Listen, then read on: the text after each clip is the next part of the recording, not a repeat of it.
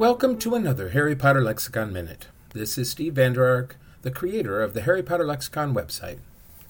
Eleven years ago, after the publication of the last Harry Potter novel and, as far as we knew, the end of canon, I wrote a piece for the Lexicon entitled Puzzles, Mysteries, and Loose Ends, in which I discussed the things we still didn't know and the questions which had never been answered.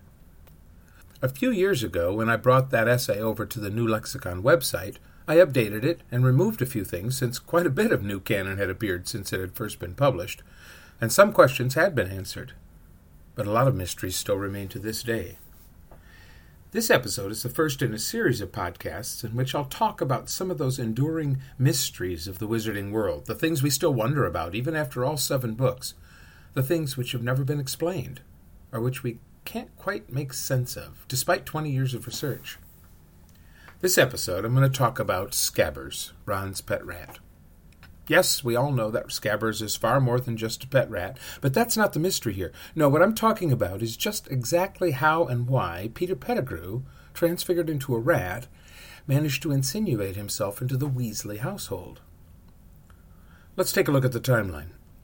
Sirius Black confronted Peter Pettigrew on the 1st of November, 1981, shortly after the attack on the Potters on Halloween night. To escape, Pettigrew blasted the street beneath his feet, killing a number of muggles in the process, then transformed into a rat and ran off into the sewers, which had been exposed by the explosion. So that was November of 1981. But what happened next? At that time, Percy was five years old. Did he acquire a pet rat at that point, or did a few years go by before Scabbers became an honorary Weasley? We just don't know what happened from Pettigrew's escape from Sirius in November 1981 until he is bequeathed to Ron in August of 1991. Did Peter stay a rat right from the attack and escape? Did he immediately try to find a wizarding family to latch onto? Presumably, it was no accident that he became part of the Weasley family, so how well did he know the Weasleys? Pettigrew was part of the original Order of the Phoenix along with Molly Weasley's two brothers, but neither Molly nor Arthur were members of the Order during the first rise of Voldemort in the 1970s. Did Peter decide that a family like the Weasleys would be the safest place to keep tabs on the magical world of which he was no longer a part? What little we do know about Scabbers' history with the Weasley family is revealed in Ron's conversation with the proprietor of the Magical Menagerie in Diagon Alley.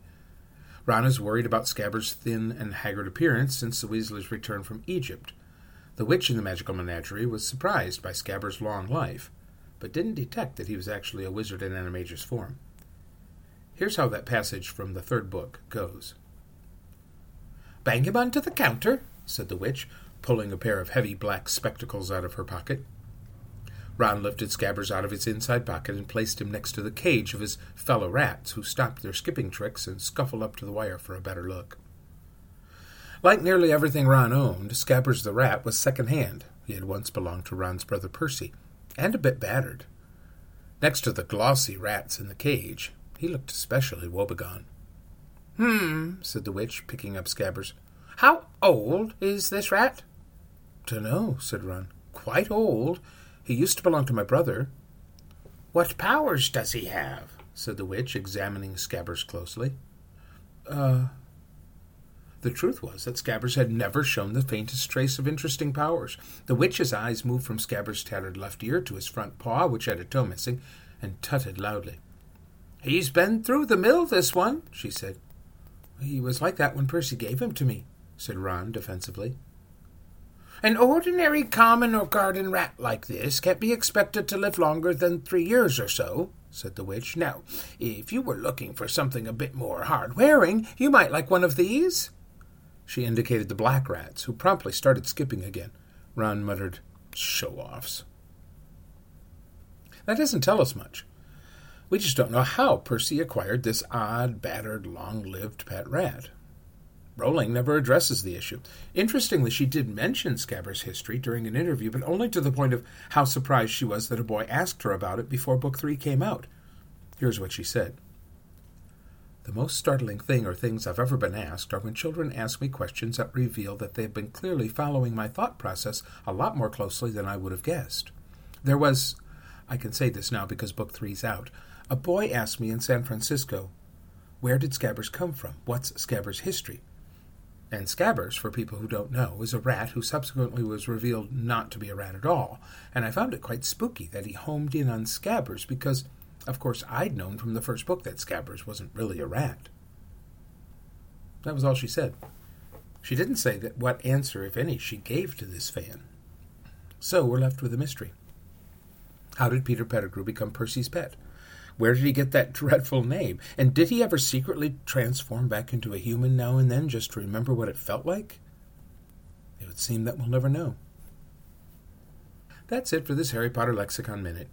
If you enjoyed this episode, please rate and review us wherever you listen, and please subscribe so you get two episodes a week in your feed.